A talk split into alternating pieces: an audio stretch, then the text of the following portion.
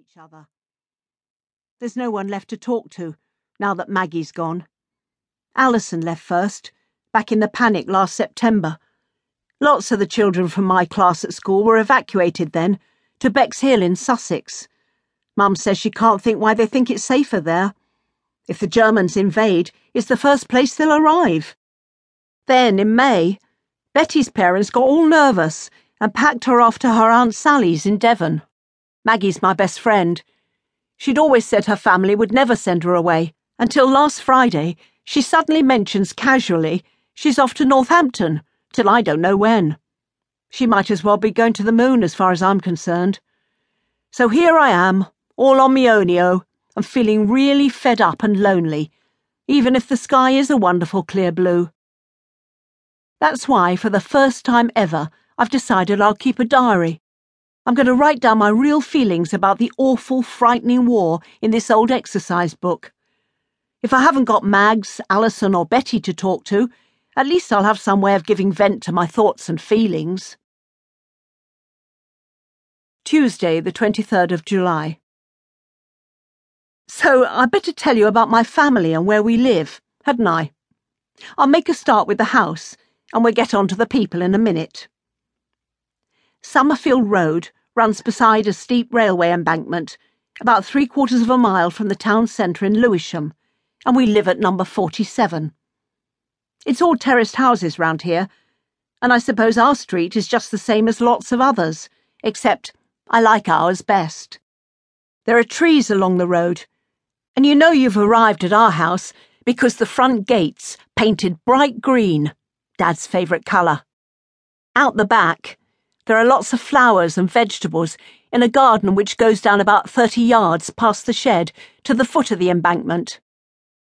Every quarter of an hour during the day, there's the long, loud rattle of an electric train on its way to Charing Cross. That's a big station right in the middle of London, eight miles away. Shirl and I are lucky to have a front bedroom. In the boys' room at the back, it's far too noisy because of the constant clatter from the trains. I often wonder what it was like when there really was a summer field where our house is now. it's funny to think of cows and sheep in our nice back garden. Perhaps that's why things grow so well, all that manure. Anyway, now you know I've got a sister called Shirl, short for Shirley. She's much older than me, seventeen, and a bit full of herself but she can be a good laugh. Considering we have to share, she doesn't get on my nerves too much. She works on the linen counter at Cheeseman's department store in the centre of Lewisham, which is useful for us Bensons. Tom's my little brother. He's ten, so he's very nearly two years younger than me. Tom can't keep still. There's always a streak of dirt showing on him somewhere. Unlike me, he doesn't read books, unless he's forced to. What more can I say? Ha! He's a boy. When Frank and Maureen were here, I had to share with Tom, which was horrible with a capital H. Even so, I'd rather have Frank back. We all miss him terribly.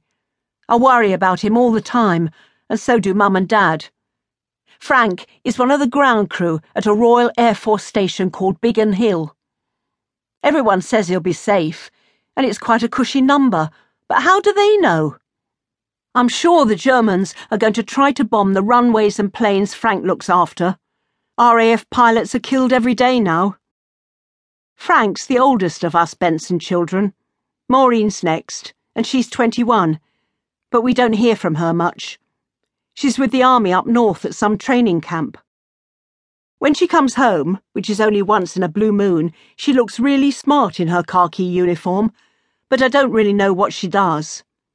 We've never got on, you see. Frank always brings me a present when he visits, even if it's just an old comic. But Mo just ignores me. Always has done. My dad is Mr. Albert Benson, and he's wonderful. Nearly everyone calls him Bert.